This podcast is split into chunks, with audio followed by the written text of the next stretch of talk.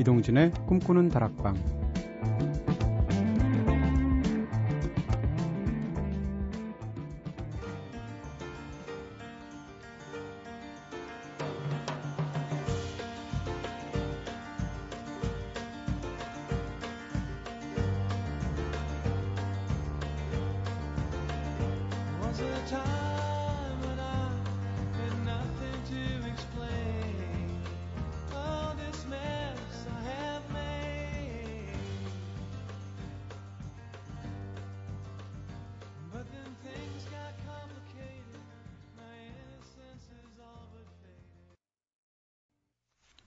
안녕하세요. 이동진입니다.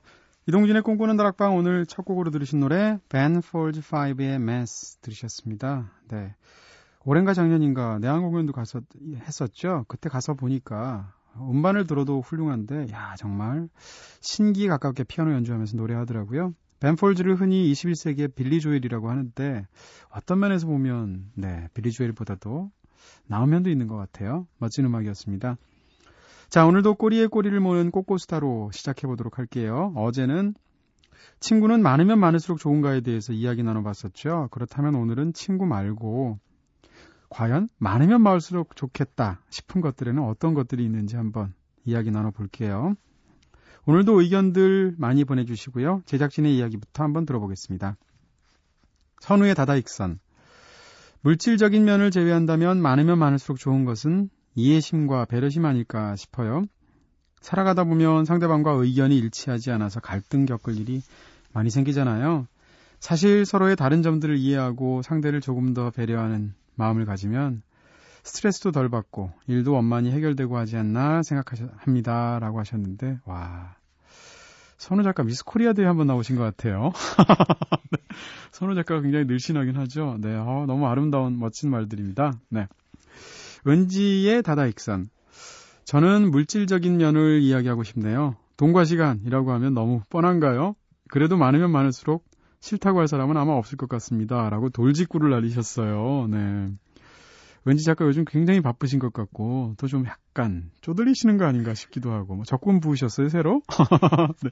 아니, 근데 누구나 다 이런 생각들을 하고 있겠죠, 돈과 시간. 저는요, 네, 돈이죠, 뭐, 네, 아니고요 근데 돈이 분명히 행복과 어느 정도는 관련이 있는 것 같습니다. 너무 없게 되면 사람이, 네, 사실 행복해지기가 쉽지 않은 건 어느 정도는 사실인 것 같고요. 근데 돈이 가져올 수 있는 행복의 양이라는 것은 한계가 있는 것 같고요. 예를 들어서, 어, 뭐, 1억 가진 사람이 행복해질 수 있다면 2억 가진다고 두 배로 행복하지는 않거든요. 그랬을 때 어떤 한계까지만 돈이 어느 정도 최소한의 어떤 행복을 주는 것이 아닌가 싶은 생각은 있고요.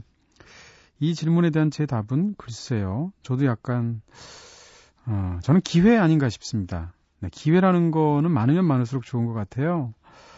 어, 사실 살면서 가장 좋은 그런 삶을 사는 태도 중에 하나가 저는 약간 시니컬하게 말하면 아님 말고 정신이라고 생각하거든요. 너무 한국 사람들은 이제 적극적으로 살고 또 막 목숨 걸고 일하고 이러잖아요. 그런 열정도 좋긴 한데 때로는 한 걸음 물어나서 이 일을 최선을 다하되 어, 때와 시간과 운이 허락하지 않으면 물러설 줄도 아는 그런 태도가 조, 좋지 않겠나라고 저는 개인적으로는 생각하는데요. 그런 태도를 가지려면 사실은 기회가 많이 있어야 되는 거잖아요. 한 번 어떤 일에 실패했다고 하더라도 다시 일어설 수 있도록 기회를 또 줄 수 있는 그런 사회. 그런 사회가 좋은 사회가 아닌가 싶습니다. 선우 작가 아까 미스 코리아처럼 말했는데 저는 또 미스터 코리아처럼 말한 거 아닌가 싶기도 하고요. 자, 어쨌건 마무리만큼은 훈훈하게 많으면 많을수록 좋은 것 중에 가장 바람직한 것. 사랑과 평화 아닐까 싶은데요. 사랑과 평화에 한동안 뜸했었지. 듣겠습니다.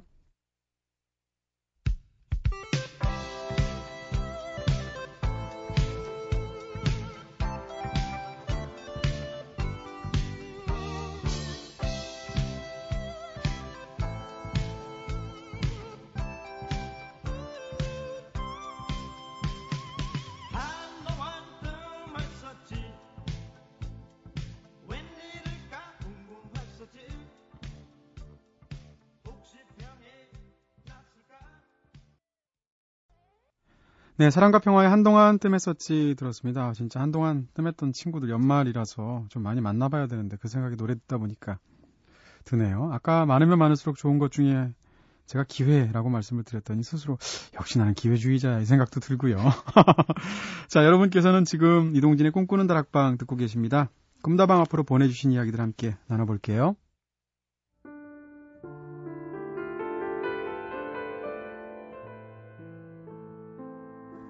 네, 꿈다방 게시판을 통해서 이다옴님께서 보내주신 사연입니다. 이름 굉장히 예쁘세요. 이다옴님. 안녕하세요. 저는 부산에 살고 있는 23살 졸업을 앞두고 있는 4학년 여대생입니다. 흔히들 대학교 4학년 여자는 여자도 아니라고 하죠. 네, 맞아요. 1학년, 2학년 때는 꼬박꼬박 하고 가던 화장, 3학년 때는 간단히 비비크림만 바르고 등교하다가 올해 들어서는 정말 화장하고 학교 간 날이 한 서너 번 되려나 싶네요. 어쨌든 다음 주에는 간만에 완벽하게 변장하고 갈 일이 생겼습니다. 지난주 5일에 입대한 동생이 다음 주 수요일에 5주 훈련을 마치고 수료식을 갖게 되었거든요. 동생 입대 날도 부산에서 논산까지 가기 위해서 새벽부터 출발해야 했기 때문에 자다가 일어나서 바로 가느라고 화장은커녕 세수도 하는 둥 마는 둥 잠 깨기 위해서 물만 적시는 수준으로 하고 갔었거든요. 근데 웬걸 동생이 주말마다 써서 보내는 편지에 아주 매번 신신당부를 하더라고요. 수료식 날은 꼭 화장하고 오라고 그리고 옷도 예쁘게 입고 오라고 말이죠. 이유인 즉슨 제 남동생이 키가 187에 얼굴도 반반한 편이에요. 모델학과 재학하다가 입대한 아이인데 그런 제 동생을 보고 벌써부터 저를 기대하고 있다는 동생의 동기들과 분대장을 포함한 선임들 때문이라네요. 게다가 엄마의 반 강제, 반 협박으로 협박도 강제 아닌가요? 네. 제가 매일같이 동생에게 인터넷 편지를 썼거든요. 엄마는 타자도 느리고 인터넷 하기도 머리 아프니까 대신에 저보고 우리 가족 소식 매일같이 전해주라고 했었어요. 그런데 이것도 동생 동기들, 선임들한테는 좋게 보였었나 봅니다. 천사 누나라고. 속내도 모르면서 말이죠.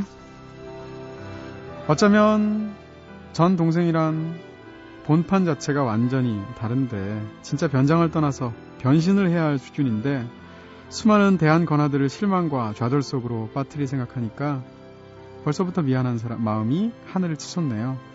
어쨌든 다음 주에 더더욱 건강해진 모습, 남자다워진 모습의 동생을 만날 수 있다니까 너무 기대되고요. 엄마도 아닌데 제가 더 대견하고 뿌듯하네요.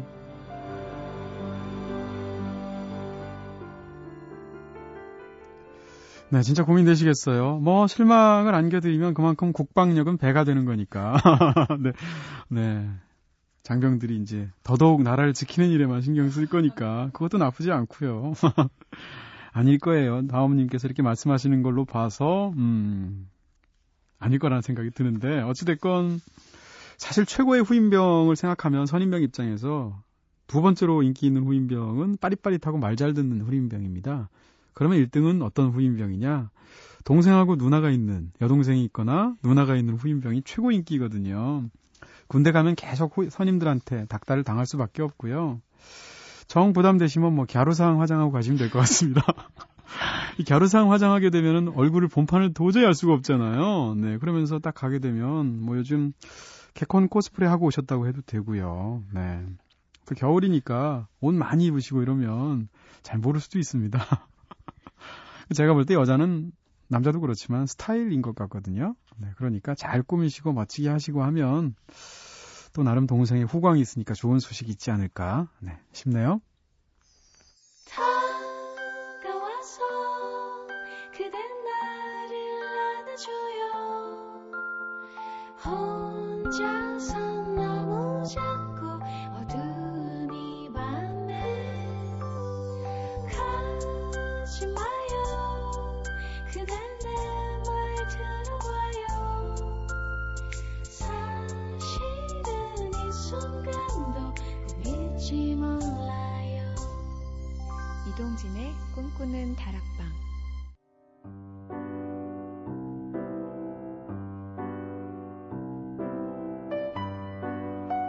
이다음님 겨루상 화장하고 가셔서 장병들이 놀라시면 누나 아니문이다 하시면 될 것 같고요. 자, 꿈다방 이렇게 늘 여러분들의 이야기 기다리고 있습니다. 꿈다방에 털어놓고 싶은 이야기 있으신 분들 저한테 사연 보내주세요. 휴대전화 메시지는 샵 8001번이고요. 단문 50원, 장문 100원의 정보 이용료가 추가됩니다. 무료인 인터넷 미니 스마트폰 미니 어플 꿈다방 트위터를 통해서도 참여 가능한 거 알고 계시죠? 자, 거의 군인들의 대통령이라고 하죠. 네, 시스타의 마보이 듣겠습니다.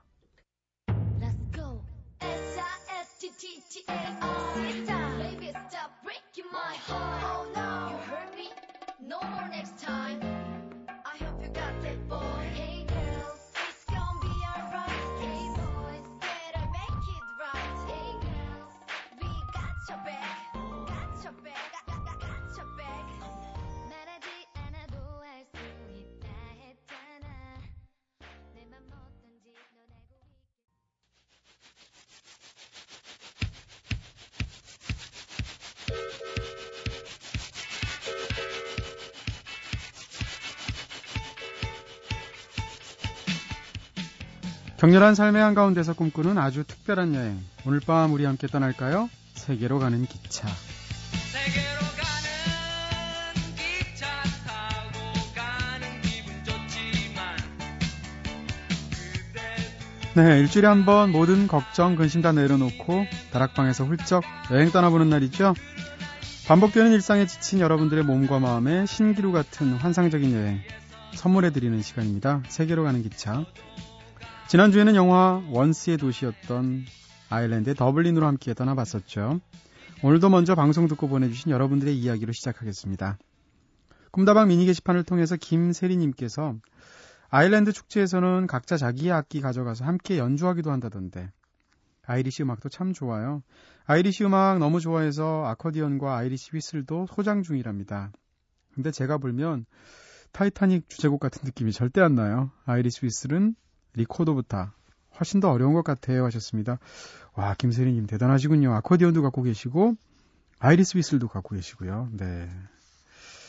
악기 제대로 연주하는 사람들 진짜 멋지죠. 아, 어렸을 때 생각하면 유일하게 뭐 유일하다고 할 수는 없지만 가장 크게 후회되는 게 왜 악기를 배우질 않았을까 싶은 생각이 많이 들어요. 꿈다방 미니 게시판을 통해서 박수진님께서 끈질긴 근성 그리고 보헤미안의 자유가 느껴지는 아일랜드 여행 즐거웠습니다. 음악도 글도 듣고 있으니까 맥주가 절로 생각나네요 하셨습니다. 요즘 뭐 마트 같은 데 가도 그 외국 맥주도 굉장히 많이 팔잖아요. 아일랜드 맥주 한번 마시면서 네. 여행 생각하시는 거죠, 대충. 자, 세계로 가는 기차 오늘도 새로운 곳으로 함께 떠나봐야 할 텐데요. 겨울 여행지에 백미로 꼽히는 곳이죠. 이번에는 일본의 북해도, 네, 바로 홋카이도 특집으로 2주 동안 삿포로와 오따루에 머물면서 제대로 한번 겨울 여행 해보려고 합니다. 자, 모두 즐길 준비 되셨죠? 함께 가시죠.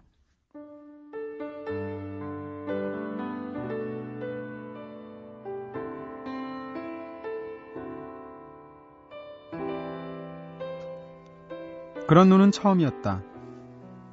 일본 홋카이도의 삿포로를 떠난 밤 기차가 오따루를 향해서 달리는 동안 눈은 세상의 진료였고 환경이었으며 리듬이었다. 한 량의 좌석이 12개 밖에 되지 않는 작은 열차. 비명 대신 기적 소리를 내뱉으며 눈의 나라로 빨려 들어간 기차가 소실점을 향해 외롭게 두 줄 철로를 탈 때 철길 좌우로 생겨나는 눈보라가 그나마 희미하게 남아있는 현실감을 지웠다. 수직으로 쏟아지는 눈과 수평으로 펼쳐지는 눈이 호수처럼 고여있는 눈과 만나서 빚어내는 하얀 밤이 몽롱했다. 영화 러브레터에서는 그렇게 환상인 듯 현실인 듯 모호하게 묘사되는 장면들이 많았다. 온통 눈 세상인 옷다루에서 찍은 러브레터에서는 그렇게 해도 괜찮았다. 왜냐하면 겨울은 환의 계절이니까. 새로 내리는 눈이 이미 내린 눈 위에 켜켜이 쌓여가면서 일종의 나이테를 이루는 곳에서는 삶이 좀 더 자주 꿈처럼 느껴질 테니까. 오따루에서 눈은 곧 시간의 퇴층과 마찬가지였다.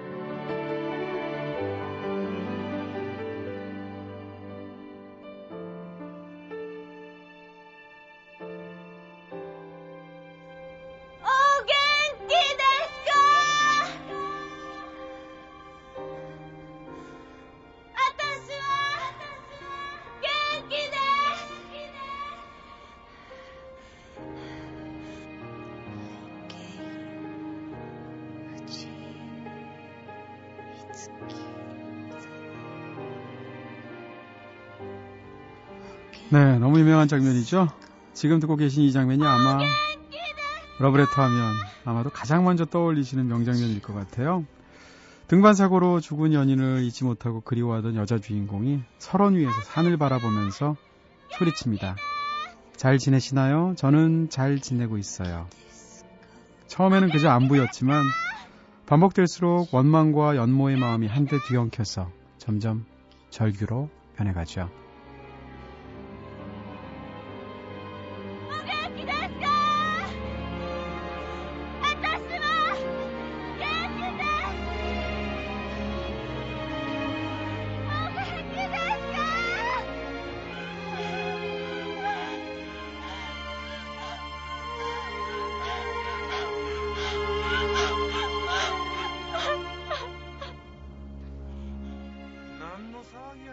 네, 1995년작이었죠. 이와이 슌지 감독의 영화 러브레터 중에서 가장 많은 사람들이 기억하고 있는 명장면 들려드렸습니다. 네, 지금 들어도 그리고 지금 사실 여기 켜져 있는데요. 봐도 옛날 생각나면서 와, 저 영화 참 진짜 사람의 마음을 깊숙하게 건드리는 무엇이 있지라는 생각이 다시 드는데 진짜 이 영화 때문에 일본 말들 다 배웠잖아요. 오겐키 데스까 와타시와 오겐키 데스. 네, 제가 아는 제일 긴 일본 문장이 됐는데요. 어떻게 들으면 경상도 사투리 같아요. 그렇죠? 당시에 그래서 저기 오겐키 데스까 하면 대답을 오뎅 오, 오뎅 다 끼고 갔기에 이렇게 대답을 해야 된다는 그 오뎅을 다 끼고 가겠습니다. 이렇게 그런 농담이 있을 정도로 유행하기도 했던 어떤 우스개의 소재가 되기도 했는데요. 아, 어묵이라고 해야 되는군요. 자, 홋카이도의 오따루를 이야기하는데 이 영화를 빼고서 이야기하기가 더 어려울 정도로 이제는 진짜 전설 같은 작품이 되어버렸죠. 저 역시 영화 러브레터의 흔적을 느껴보기 위해서 오따루로 여행을 간 적이 있는데요. 앞서서 읽어드렸던 글이 바로 제가 그때 썼던 여행기였습니다. 기차를 타고 오따루로 네, 처음에 기차를 타고 처음에 비행기에서 내렸던 곳은 홋카이도의 네, 주도인 삿포로였는데요. 거기서 바로 기차를 갈아타고 오따루로 갔었거든요. 그럴 때 눈이 엄청나게 많이 와서 이 뭐라고 그러나요? 기차 제가 앞쪽에 량에 타고 있었는데 기차가 그 선로를 막 달릴 때 선로 위에 쌓인 눈들이 있잖아요. 그 눈이 옆으로 쫙 퍼지는 거예요. 근데 또 그 기차에서 뿜어져 나오는 그 빛이 앞을 비추고 있는데 위에서는 또 눈이 막 내리잖아요. 그래서 위에서 수직으로 내리는 눈과 기차가 선로를 달리기 때문에 수평으로 펼쳐지는 눈, 그리고 또 이미 와가지고 수없이 쌓여 있는 그 눈까지 그 풍경이 굉장히 압도적이었던 기억이 납니다. 예전에 제가 한번 가와바다 야스나리의 소설 설국의 첫 문장 한번 떠올려서 말씀드린 적이 있는데 그때 왜 밤의 밑바닥이 하얗다라는 거였잖아요. 딱 그 느낌이었습니다. 컴컴해서 위에는 하나도 안 보이는데 밑에는 진짜 밤의 밑바닥이 하얀 것 같은 느낌. 자, 어쨌건 영화에서 곳곳에서 등장했던 그런 눈 쌓인 풍경들 보면서 한 번쯤 오따리에 가보고 싶다. 이런 생각들 많이 하셨을 것 같은데요. 자, 먼저 노래 한 곡 듣고 나서 오따루 속에 들며든 영화의 추억들 그리고 또 홋카이도의 이야기들 들려드리도록 하겠습니다. 짙은의 노래 골랐는데요. 제가 사실 90년대에 인터넷이 없었을 때 PC 통신 시절에 다들 대화명이라는 거 썼잖아요. 그때 제 대화명이 디셈버였습니다. 그리고 12월, 네, 디셈버. 그래서 많은 사람들이 이렇게 오프 모임 같은 걸 가면 디셈버님이세요? 이러고 인사를 했는데 굉장히 웃긴 거예요, 그렇죠? 네. 어, 그 기억들이 나네요. 그 당시에 조지 윈스턴이 December라는 앨범 발매를 해서 December 앨범도 참 선물 많이 받았는데 자, 오늘은 짙은의 노래 December 들려드리겠습니다.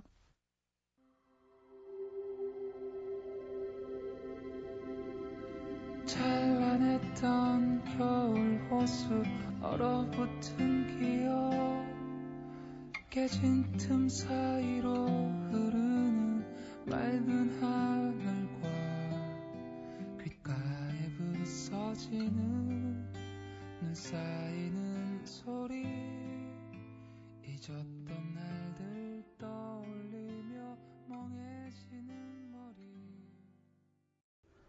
네, 짙은의 노래 디셈버 들으셨습니다. 이 노래 들으면서 지금 작가님들하고 같이 네. 진짜 뭐라 그럴까요? 이 인터넷 그 온라인 모임들을 오프라인에서 할 경우에 굉장히 웃긴 일들 많거든요. 저도 그런 모임 예전에 많이 갔었는데 가게 되면 본명으로 안 부르잖아요. 다 대화명으로 부르게 되는데 그 대화명이 약간 서정 돋는 거 많잖아요. 예를 들어서 조금 전에 나오면 뭐 어린 목동 이런 거 그러면 아 어린 목동님 어린 목동님이시군요 이러면 아네 태진 애꺼님이세요 뭐 이런 식으로 네 저희 때는 예전에 소주 만병만 주소님이 있었어요. 이게 소주 만병만 주소가 이제 그런 걸 어, 펠린드롬이라고 그래서 거꾸로 읽어도 똑같은 말이 되는 단어를 펠린드롬이라고 하는데 소주 만병만 주소 하면 거꾸로 읽으면 똑같이 소주 만병만 주소잖아요. 그래서 그게 재밌어서 그걸 아이들이 쓰신 분인데 그분이 나오신 거죠. 인사할 때. 아, 소주 만병만 주소님이세요? 이렇게 하니까 사람들이 다 웃었던 기억이 납니다. 네. 그래서 디셈버가 낫지 않나요? 네. 자, 오타루를 말씀드리기 전에 북해도에 대해서 먼저 알려드려야 될 것 같습니다. 북해도는 한자 발음이고 일본어에서는 당연히 홋카이도라고 발음을 하겠죠. 일본 열도의 가장 위쪽에 있는 섬이죠. 어, 크기도 사실 굉장히 커서 전 세계에서 21번째로 큰 섬이라고 하는데요. 아일랜드와 사할린보다 약간 크다고 합니다. 원주민인 아이누족의 언어로는 원래 아이누 모시리, 라고 불렀다고 하는데요. 이는 인간이 사는 대지, 토지를 뜻한다고 합니다. 국토의 맨 상단 북쪽에 자리 잡고 있기 때문에 홋카이도는 예전부터 미지의 세계였었죠. 그리고 또 일본 사람들 입장에서는 꿈이 담긴 지역으로 신성시 되어서 여겨져 오기도 했습니다. 역사적으로 일본의 중심지인 오사카라든지 도쿄에서 보게 되면 사실 거리도 굉장히 멀고요. 또 사람들이 적게 사는 오지여서 자연스럽게 개발도 늦어졌죠. 하지만 그 덕분에 지금은 오히려 세계적인 일종의 에코랜드로 각광받는 자연 휴양지가 되었습니다. 어, 그 중에서 홋카이도의 서쪽에 위치한 작은 항구 도시 오따루. 네, 이 오따루란 도시는 19세기 중엽부터 20세기 초에 발달했던 항구 도시였는데요. 수많은 은행과 기업이 진출해서 북쪽의 월가라고도 불렸다고 하죠. 당시에 지어진 은행이라든지 중후한 석조 건물들 같은 것이 철거되지 않고 레스토랑 혹은 박물관으로 개조되어서 고풍스러운 운치를 그대로 살리고 있습니다. 영화 러브레터 보시게 되면 극 중에 나오게 되는 도서관 있잖아요. 그 도서, 도서관, 그 도서실도 실제는 도서실이 아니고요. 바로 이 당시에 지어진 오래된 은행 건물 중에 한 부분이었었거든요. 어쨌건 그 오따루 여행의 핵심으로 많은 사람들이 꼽는 최고의 그 여행지는 벽돌로 지어진 창고들이 쭉 늘어선 운하입니다. 이 운하를 겨울에 가시게 되면 진짜 환상적인 어떤 풍경들을 보실 수가 있는데요. 그런 이국적인 운하의 도시, 네, 오따루의 아름다움은 하얀 눈이 내리는 겨울이 되면 절정에 다다르게 됩니다. 해마다 2월이 되면 오따루에서는 그 지금 말씀드린 운하의 일종의 촛불 같은 것을 등불을 띄우게 되거든요. 근데 그것이 운하에 뜨게 되면 옆에 있는 그 눈 풍경과 겨울의 한기와 그리고 그 불빛의 어떤 그런 느낌들 같은 것이 어우러져서 정말 환상적인 분위기를 내게 되는데요. 대신 2월에 가면 굉장히 비싸다는 거. 네, 2월에도 한번 가보기 위해서 제가 예약을 한번 하려고 봤는데 숙박비가 한 3배 정도 되더라고요, 평소에. 어찌됐건 이런 이국적인 문화의 도시인 오따루의 아름다움, 네, 겨울이 되면 절정에 다다르니까 돈이 있으시다면 2월 달에, 네, 돈이 없으시다면 12월이나 1월에 한번 가보시는 것도 좋을 것 같습니다. 네, 사실 오타루가 거리상으로 한국에서 멀지가 않잖아요. 아주 짧게 갔다 오면 2박 3일 여행으로도 충분히 가능하거든요. 삿포로도 가서 라면도 드시고 눈도 보시고 오타루까지 갔다 와서 또 여러 군데 방문하셔도 2박 3일이면 되는데 다만 일본의 지역 중에서는 오키나와와 함께 한국에서 가기엔 비행기표가 제일 비쌉니다. 상대적으로 도쿄라든지 이런 데에 비해선 그걸 제외하고는 무척이나 멋진 여행지라고 할 수 있을 것 같아요. 오타루 운하를 산책하면서 보았던 오타루의 풍경들에 대해서 제가 느꼈던 걸 쓴 글이 있는데요. 여러분과 함께 나누고 싶습니다. 짧게 들려드릴게요.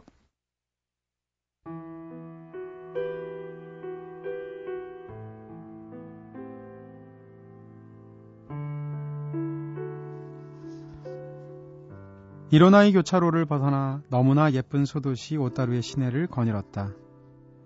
오타루의 가장 유명한 관광지는 오따루 운하였다.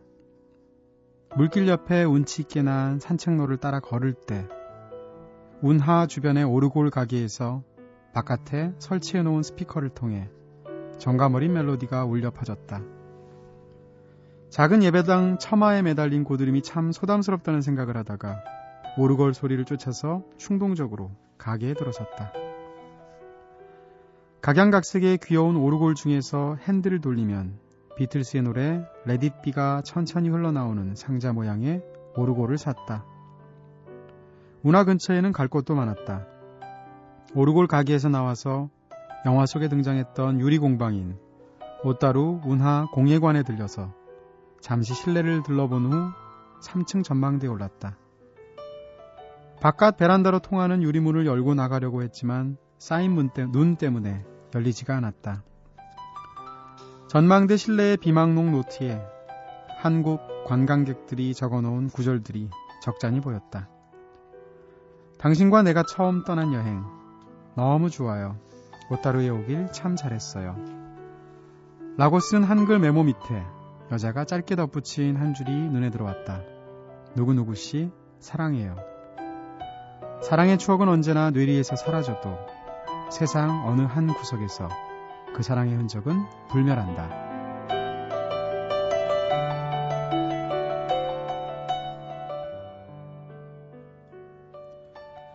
네, 오따르의 또 다른 명물이 바로 오르골이죠. 그리고 또 유리공예입니다. 어, 일본 최고, 최, 일본에서 가장 큰 오르골 전문점이 바로 오따루에 있는데요. 굉장히 큰 규모고 이곳을 방문하는 것도 역시 오따루를 방문하는 사람들의 어떤 방문 코스 중에 하나죠. 어, 우리나라 예전에 조성모 씨 네, 노래 중에서 뮤직비디오를 바로 이 오르골 당에서 찍은 적이 있죠. 이영애 씨가 여기서 일하는 여자로 나왔던 그런 뮤직비디오도 있었습니다. 세계 각국의 모든 오르골들을 다 한자리에 놓고 판매하는데 무려 3만여 점에 달한다고 하고요. 말씀드린 대로 저 역시 여기서 오르골을 하나 샀던 기억이 있습니다. 오르골에 관한 노래 하나 전해드릴까요? 줄리아티의 노래인데요. 오르골 듣겠습니다.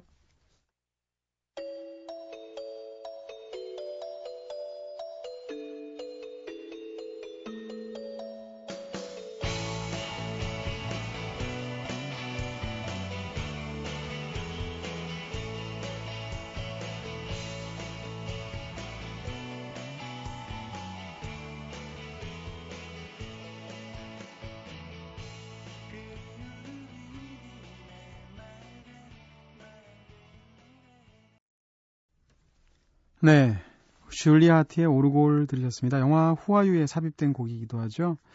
줄리아트라는 이름은 사실 네. 영화에서 역시 따온 이름이죠. 웨딩싱어라는 노래 영화 있었잖아요. 거기에 애덤 샌들러가 이름이 하트고요. 드루 베리모 이름이 줄리아인데 거기서 합쳐서 만든 이름으로 알고 있습니다. 자, 어쨌건 오타루는 굉장히 작은 도시라서 금방 돌아볼 수가 있고요. 특히 겨울에 가게 되면 압도적인 눈 풍경 때문에 거의 1.5m쯤 되는 눈들이 쌓이는 것 같아요. 어마어마한 눈이고, 그러니까 거리에는 그 눈 사이로 길을 내는 거죠. 아주 좁게. 사람들이 그 사이로만 지나다니게 되는. 오따루에 도착해서 기차역에 도착했을 때 영무원들이 일일이 어떤 관광객들한테 짤막한 어떤 팜플렛 같은 걸 나눠주더라고요. 그게 뭔가 하면 제목이 어, 홋카이도에서 미끄러지지 않고 걸어가는 법이라고 된 영어 안내 책자였습니다. 그만큼 눈이 너무 압도적으로 많이 오는 곳이죠. 자, 근데 오따루에는 사람들 사이에 전해 내려오고 있는 슬픈 이야기가 있다고 그래요. 옛날 해외 무역으로 번성했던 시절에 오따루에서 특히 러시아와의 교역이 활발하게 이루어진 곳이라고 하는데요. 물자와 더불어서 많은 사람들이 이곳을 통해서 사할린 또는 연해주로 떠나갔는데 사실 그곳은 한 번 가면 돌아오기 힘든 곳이었다고 하죠. 징용으로 끌려왔거나 혹은 돈을 벌기 위해서 오따루로 모여든 사람들 사이에서 바로 그런 이유 때문에 언제부터인지 오따루 이름이 찍혀 있는 열차표를 간직하고 있으면 꼭 다시 돌아와서 사랑하는 사람을 만날 수 있다. 라는 이야기가 퍼지기 시작했다고 합니다.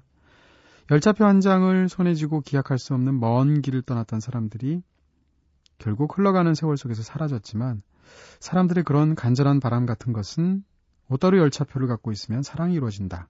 라는 전설이 되어서 지금까지 전해지고 있다고 하네요. 제가 이 전설을 몰라서 오따루 열차표를 버리고 왔습니다. 여러분들은 오따루에 가신다면 버리지 마시고 챙겨두시면 좋을 것 같아요. 자, 운하를 따라서 시내 구경 다 하셨으면 오따루의 또 다른 상징이죠. 오따루 시내를 한눈에 내려다볼 수 있는 텐구산으로 한번 올라가 보겠습니다. 여기도 갔었는데요. 어, 남산에 케이블카처럼 러프웨이가 있어서 쉽게 올라갈 수 있으니까 뭐 나이 드신 분들도 가실 수가 있고요. 로프웨이를 타고 정상에 도착하면 말씀드린 대로 오따루 시내뿐만 아니라 그 오따루 항의 전경까지 진짜 바다 풍경까지 한눈에 내려다 보이는 전망대가 있습니다. 어, 겨울에는 이곳이 스키장으로 변하죠.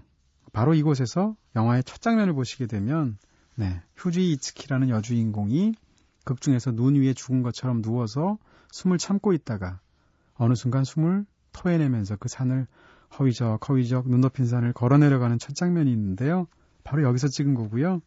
아까 처음에 들려드린 오겐키 데스카 그 장면은 사실 오타루에서 찍은 장면은 아닙니다. 그 장면은 홋카이도가 아니고 전혀 다른 곳에서 찍었지만 어찌됐건 그 두 가지 장면이 압도적인 눈평, 눈 풍경들을 보여주고 있죠.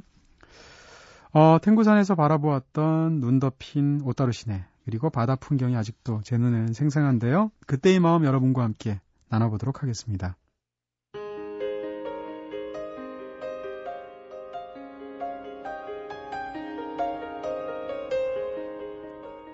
저 멀리 눈에 덮인 오따루 시가지 전체와 바다를 눈이 멀도록 내려다보고 있자니 한 해의 시작과 끝이 모두 들어있는 겨울은 환해의 계절이기도 하다는 사실을 문득 깨달았다.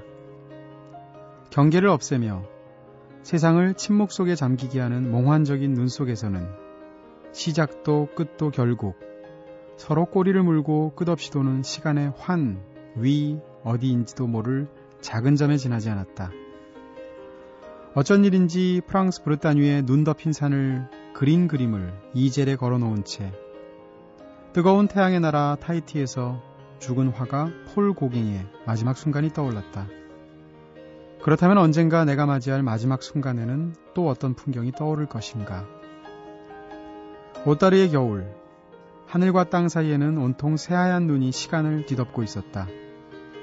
쏟아지는 눈 속에서 열정도, 그리움도, 꿈도 현실도 모두가 아득하게만 여겨졌다. 케이블카가 덜컹거리면서 움직였다. 그래도 또다시 세상으로 내려가야 할 시간이었다. 오래 숨을 참은 채 죽은 듯 눈 속에 한참 누웠다가 나직하게 숨을 토하면서 일어나 산을 허위허위 내려갈 수밖에 없었던 러브레터의 주인공 히로코처럼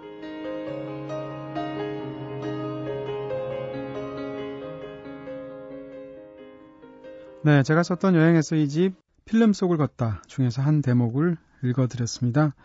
막시밀리언 해커의 노래 어울릴 것 같은데요. Snow White.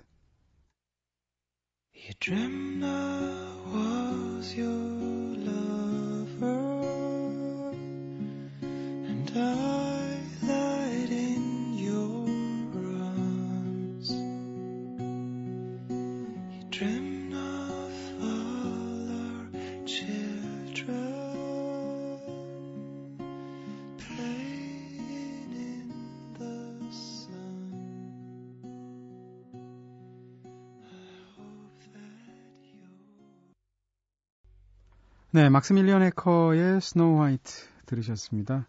막시밀리언 해커 하면 이름이 굉장히 공식적이고 딱딱하고 무슨 왕가의 자손 같죠? 막시밀리언 뭐 3세쯤 되는 것 같고 또 이름도 해커고. 근데 목소리나 노래의 분위기는 완전히 다르죠. Snow White 들으셨고요. 어, 끝없는 자작나무 숲과 아름다운 해안선을 따라서 펼쳐진 네, 진짜 비경이에요. 오따루. 일본 사람들에게는 한국 특유였던 쓸쓸함, 그리고 또 사람의 원시적인 감정을 흔들어 깨우는 그 뭔가를 간직하고 있는 곳처럼 전해져 내려오는 곳인데요. 특히 글 좀 깨나 쓴다는 사람 치고, 네, 예술 좀 한다는 사람 치고, 일본 사람들 중에서 오따로 동경하지 않는 사람들이 별로 없다고 할 정도라고 들었어요. 그래도 또 한국 사람들한테 보는 느낌은 완전히 또 다를 거고요. 또 우리에게는 이젠 러브레터라는 영화도 있으니까 백문이 불여일견이라고 하잖아요. 네, 기회 되실 때 적금 부으셔서 못 따로 한번 눈 덮여 있을 때 한번 다녀오셨으면 좋겠습니다.